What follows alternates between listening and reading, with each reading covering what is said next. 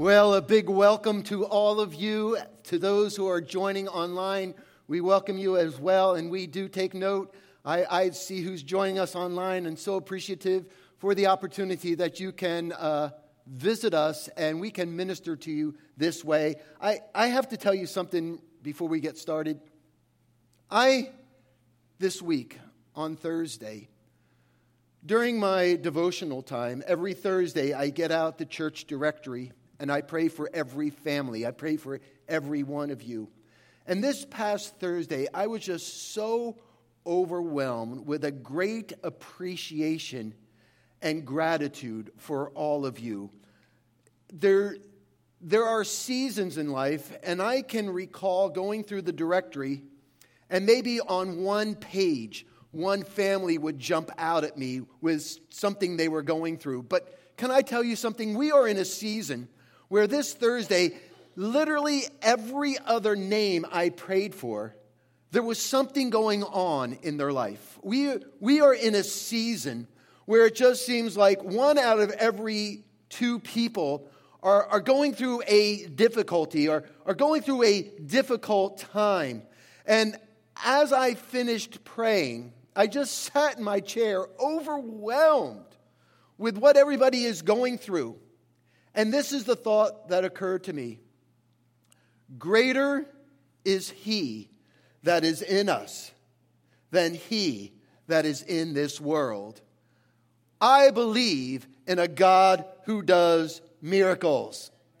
Well, today we start a brand new message series, a four week message series on the life of an Old Testament prophet by the name of Elisha. And the subtitle is A Ridiculous Faith. Now, for those of us who are a little old school, I need to clarify something. Ridiculous means good. Have you ever noticed that words we grew up with are now words that are used in the opposite? How many times have you used the word, oh man, you're sick? You're disgusting. That's gross. You're just sick. Well, today, I see them in the back laughing already. Sick is cool. That's sick. It's cool. Wicked is one of those other words. You're, that's just wicked. That's, that's downright wrong. It's evil. It's not right. It's wicked. It, it, it, it's unpleasant. Well, kids t- tell you, well, man, your, your car is wicked. It's excellent. And if I were to call you a goat, many of you would be offended. Goat. Old. Goat's not a very intelligent animal. You would be offended. I'm, I'm calling you old and dumb. But today, when you are called the goat, you know what that means? That's an acronym for the greatest of all times. So when someone calls you the goat, Nikki, you're the goat. You're the greatest of all times, man. And ridiculous falls in that same category. Someone may be telling you this dream they have, this far fetched dream, and, and you're just thinking, that's so unreasonable. That's ridiculous. that's absurd. But yet, I think we would all agree that Lisa Minere's crumb cake is ridiculous. It's unbelievable. It's amazing. So when we use this word ridiculous, we're talking about the, um, uh, the amazing, the unbelievable faith of Elijah that is just downright ridiculous. So, where we want to go this morning is, is this. Uh, before we t- give you the text, I, I want to give you the context of where we are in history. And then I'll give you where we're going to go over the next four weeks, give you the text, then where we're going to go over the next four weeks, and then we're going to unpack the scripture verses for today. But let me just give you the context. In the Bible, there was a man by the name of Elijah, E L I J A H. And a lot of times he gets confused with Elisha. Elijah was an Old Testament prophet who was known for being bold, known for his great faith, known for being daring. And there was a season in his life where we read in Scripture where Elijah becomes very depressed, running from Jezebel, the wicked queen, where he sits under a juniper tree and asks the Lord to, to take his life. Now, through a series of events, God brings him out of that depression. And one of the things that we, I take note of is as God leads him out of his depression, he gives him a friend, Elisha. How many know we need one another in this journey called life? And he, he Elijah starts to mentor Elisha. And it's, it's a great friendship. And we're going to take a look at when Elijah called Elisha today. But I want you to know that Elisha was just an ordinary man. He wasn't the son of a prophet, he wasn't the son of a priest. He was just the son of a mother and father who were farmers. And Elijah was just one who was out plowing the fields when Elijah came to call him. Now, what's something amazing about Elisha is after Elijah finishes mentoring him, Elijah is only one of two that never experienced death. Elijah was taken to heaven in a chariot of fire, never experienced death like Enoch. And right before Elijah was taken, Elisha said these words Let me inherit a double portion of your spirit. Wow. And I don't know if you know this, but Elisha is recorded in the Bible as doing more miraculous miracles than anyone else other than Jesus. Other than Jesus, Elisha does the most recorded miracles in the Bible. Son of a farmer, just out plowing his fields when this call came.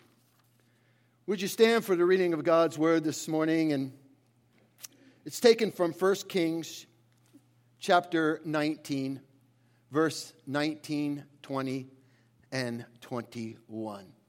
So Elijah, that's the older prophet, went from there and found Elisha, the son of Shaphat. He was plowing with the 12 yoke of oxen. He himself was driving the 12th pair.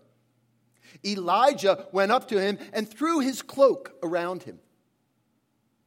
Elijah then left his oxen and ran, take note, ran after Elijah let me kiss my father and mother goodbye, he said. Then I will come to you.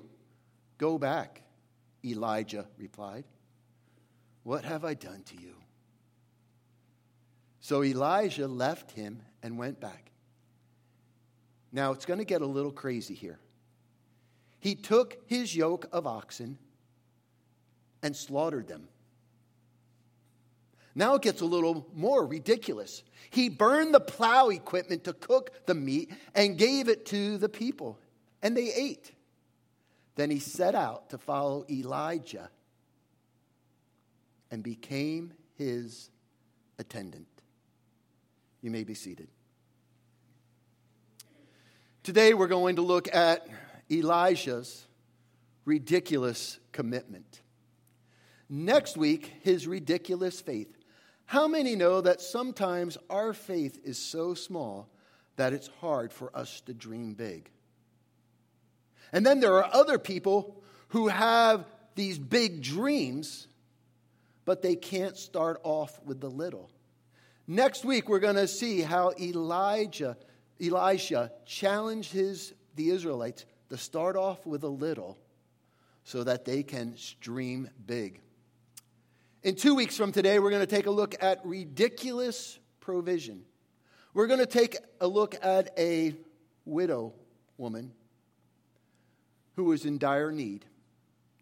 She was desperate.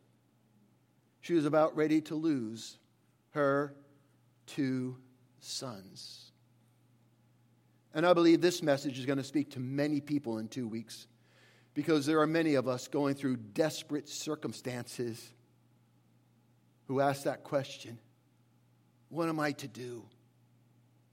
Am I going to make it? And what's really interesting about this message that we're going to preach in two weeks is this. This widow woman, all she could look at is what she didn't have. All she did was look at what she didn't have. And God, through the prophet Elijah, showed her that she had everything she needed. It's an amazing story. And then, four weeks, we're going to take a look at ridiculous recovery. This is the story of, of the axe head. Some may not even know the story, but how many know in life that sometimes we can get in ruts? In our spiritual journey, we get in ruts where we lose our spiritual edge, we, we lose that passion. And through this story, what I want to bring out, what God was speaking to my heart about, is that when that axe head flew off and went into the body of water and it sunk, Elijah just came and threw a stick, and this iron axe head floated. How many know God wants to restore our spiritual edge and our spiritual passion? So that'll be in four weeks. So, where are we going today? We're going to take a look at Elijah's call the conflict, and his consecration. Here we go. Let's unpack these three verses. So Elijah went from there and found. Now, if the scripture says he found, it must mean he had been looking for. So Elijah had been looking for Elisha. And the reason why Elijah was looking for Elijah is a couple verses before. God tells Elijah, uh, God tells Elijah to go anoint Elisha, son of Shaphat, from Abel Meholah, to succeed him as a prophet. Elijah I want to help you through this season of life. And I want to give you someone to mentor. So when he found him, Elijah found him, and Elisha was plowing his field with 12 yoke of oxen.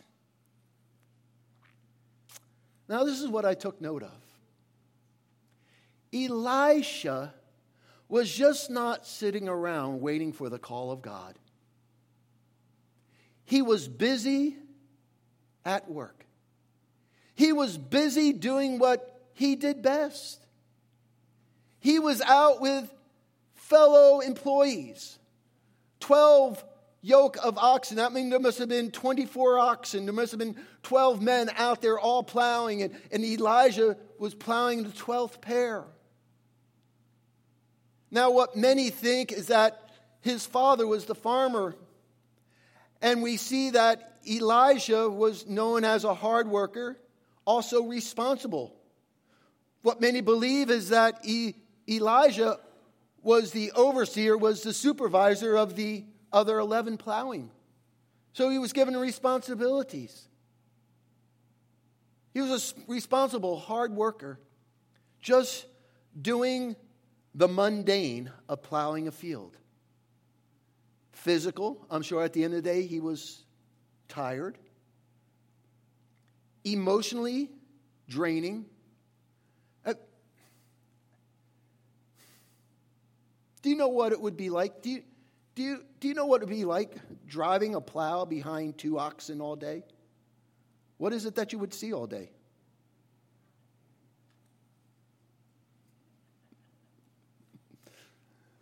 You're waiting for the PowerPoint. I'm not going to show it.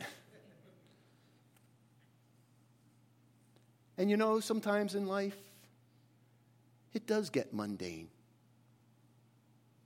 But we're faithful with what God has given us to do. And here is just Elijah faithful with being a responsible, hard working citizen. Behind each point this morning, I'm going to give a life principle of how we can apply this to life. And the first principle actually comes from God's word, from Jesus himself. Whoever can be trusted with very little can also be trusted with very much. And I think it's important we see that before all the miracles that Elijah is recorded for in the Bible, he was just an ordinary, mundane, responsible worker going about his responsibilities, faithful with little before he was faithful with much.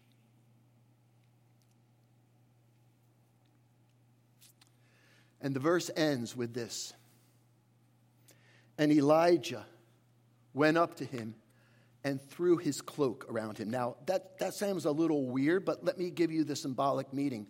The cloak was probably made of animal skin or fur. And what Elijah was basically doing by doing this, uh, symbolizing by this, is saying, What now covered me is now covering you. The responsibilities that I have are now going to be your responsibilities. As God called me to be a prophet, now God is calling you to be a prophet. Come and follow me. Take this covering. Take this responsibility just going about his ordinary life. And God calls him to do something extraordinary. Now, how many know with, with God's call comes conflict? Elijah then, please note, Elijah then I believe there was a time gap. When Elijah threw his cloak around Elisha, Elijah started walking off. And he got to a distance where Elisha runs after him. So there's a time gap. Now, Elijah may have been to the front doors, but Elijah ran after him. Elijah may have been to the stoplight. We don't know. But there's a, there's a time of period, and, and you know sometimes three seconds can seem like five hours. Elijah now had to make a decision. And when God calls, there's always a decision to be made which creates a conflict. Moses had to leave his sheep. Peter, Andrew, James, and John, they had to leave their boats. Matthew had to leave his lucrative business as a tax collector. Elisha had parents, had a position of power, and he had a responsibility plowing the fields.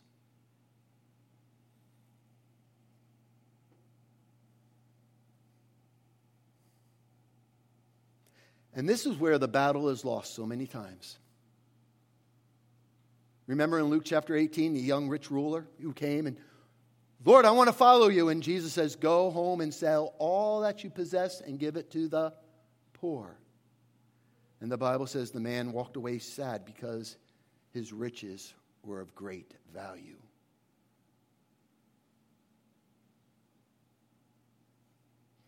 So, what does he do? The Bible says he, he, he left his oxen and he runs after Elijah. He said, let me, let me kiss my father and mother goodbye, he said, and, and then I, I will come with you. Let me take care of a few matters. Now, you can read this two ways. You could read this in anger of Elijah saying, Go back, what have I done to you? Come now. Or you can read it, Go back. And Elijah's thinking, Oh Lord, what have I gotten him into? What have I done to you? By telling you to come and follow me.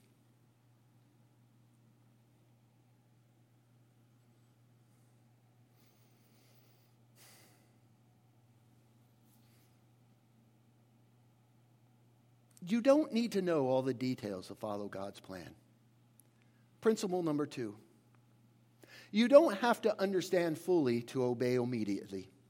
You don't have to understand fully to obey immediately. I'm reminded of the words that Paul tells Timothy be ready in season and out of season. And for those of you who know me, I'm a planner. I like to be prepared. And I believe in spiritual readiness. I believe all of us should be spiritual ready at all times, in season and out of season. We can plan for the whole year, but you never know when God is going to intervene and you have to change your plans and be spiritual ready. Here's the problem God always leads, but He rarely gives the details.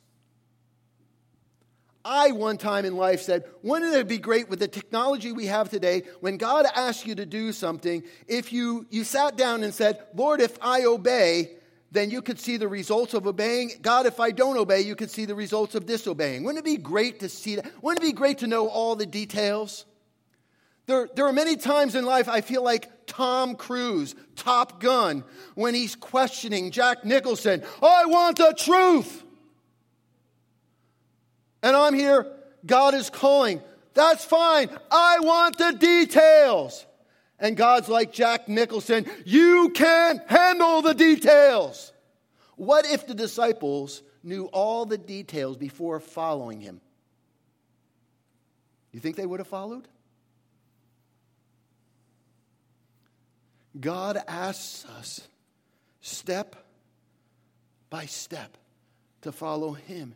And I think he strategically plans not to give us the details because if we saw all that laid ahead, we probably wouldn't have followed.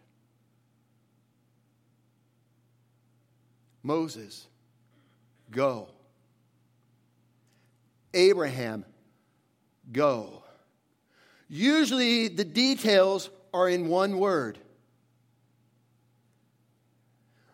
Peter's on the boat and he sees Jesus walking on water. Whoa, that's ridiculous. And Jesus says, Come. If Peter had seen the details, I don't think he would have stepped out of the boat.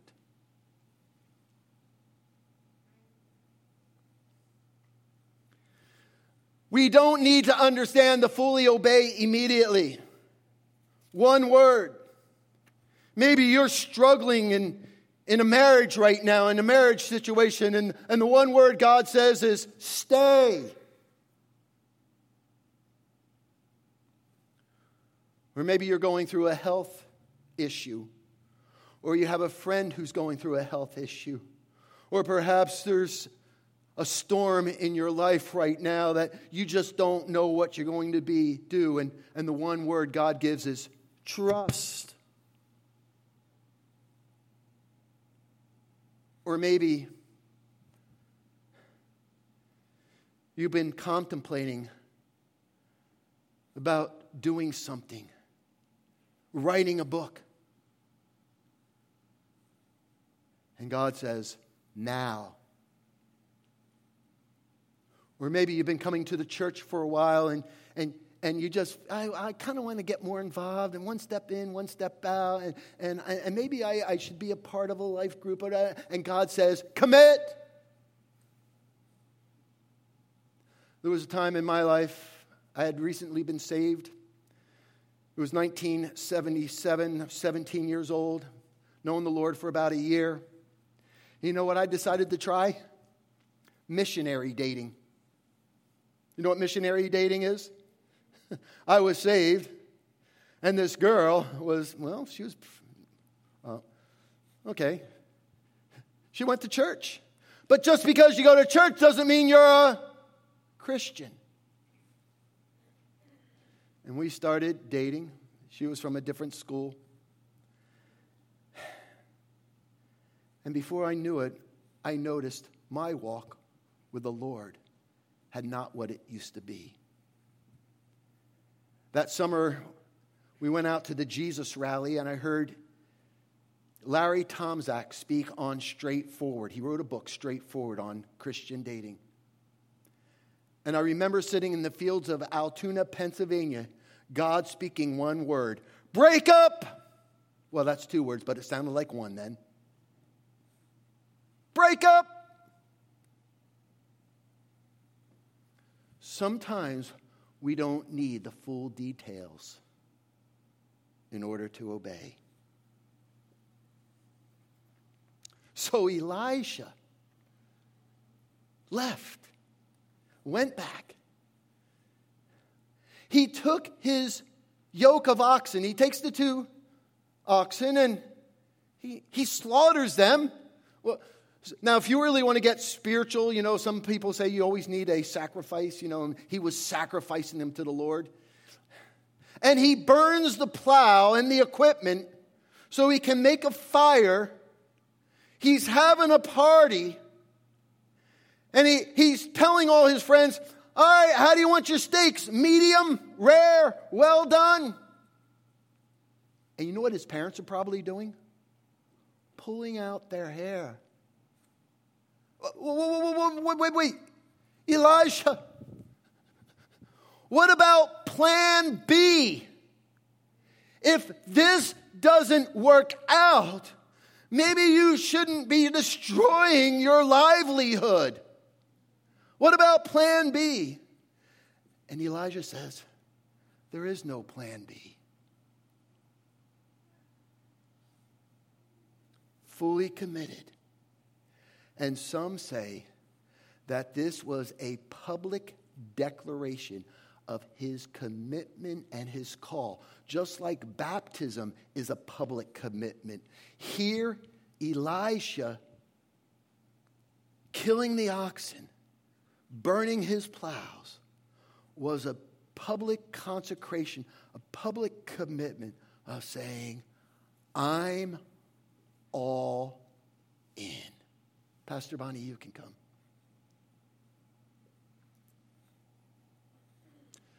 Principle number three those God uses the most are the ones who hold on the least. Those God uses the most are those who hold on the least. Son, don't you think you should think this through? What if, what if? Dad, I'm covered with the same cover that Elijah had. There's no turning back. There's no turning back, Dad. I'm all in.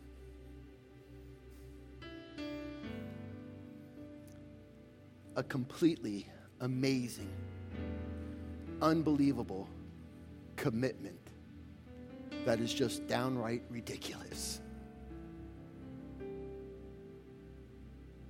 Elijah's call. who can be trusted with very little and also be trusted with much. Be faithful in the little things God gives you. And you will be found faithful with much.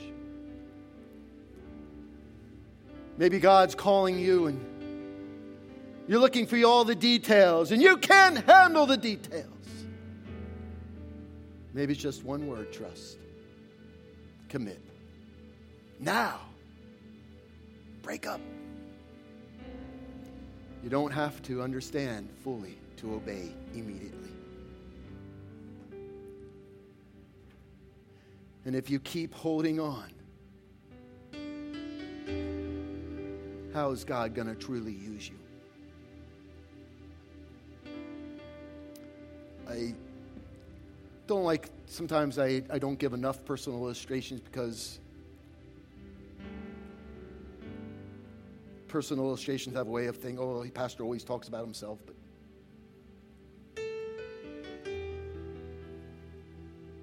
in May of 1982, Bonnie was born in Flemington Hospital. I was the honest car salesman. I was selling cars at Eichland Pontiac. Heather was working at AT&T.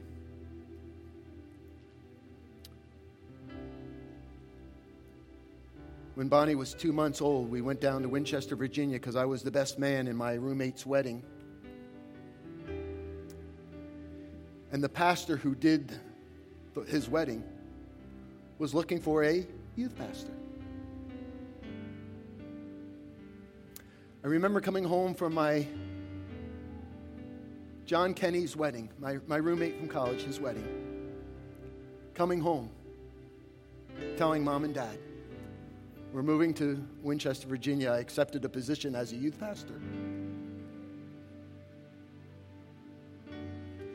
I remember September, the day after Labor Day, 1982, packing Bonnie up in a little car seat in our Pontiac T1000, Heather inside me there, and we had a big family picnic with my mom and dad and Heather's parents. And the next day, we packed up and we left.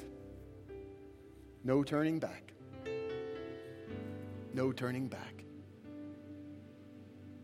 But I'll tell you what, I wouldn't change it for the world. There's no better place to be than in the center of God's will for your life. Wednesday night in our Bible study, I was reminded of a little song an old song. I want you to stand, and it's very appropriate to, that we sing this old chorus in closing today. I have decided to follow Jesus. I have decided to follow Jesus. I have decided to follow Jesus. I have decided to follow Jesus. No turning back. No turning back. Oh, come on, you know the next phrase. The world behind me, the cross before me, the world behind me, the cross before me, the world behind me, the cross before me, no turning back, no turning back. Though none go with me, still I will follow. Though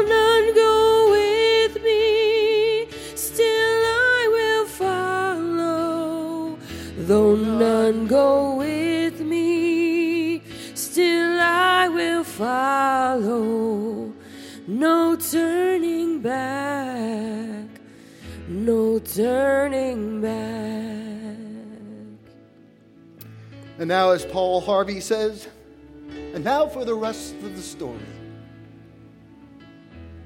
It was shortly after I was obedient to those words break up that it was only a couple months later I would meet the woman that I would marry and be a partner in ministry for all those years. There's nothing better than being in the perfect center of God's will. A ridiculous commitment, an unbelievable, amazing, rewarding commitment. What is the Holy Spirit saying to you today? Trust, commit, obey, stay now. Break up. You don't need all the details.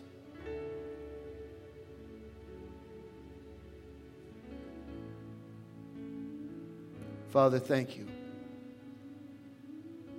for this call upon an ordinary life that you used in an extraordinary way.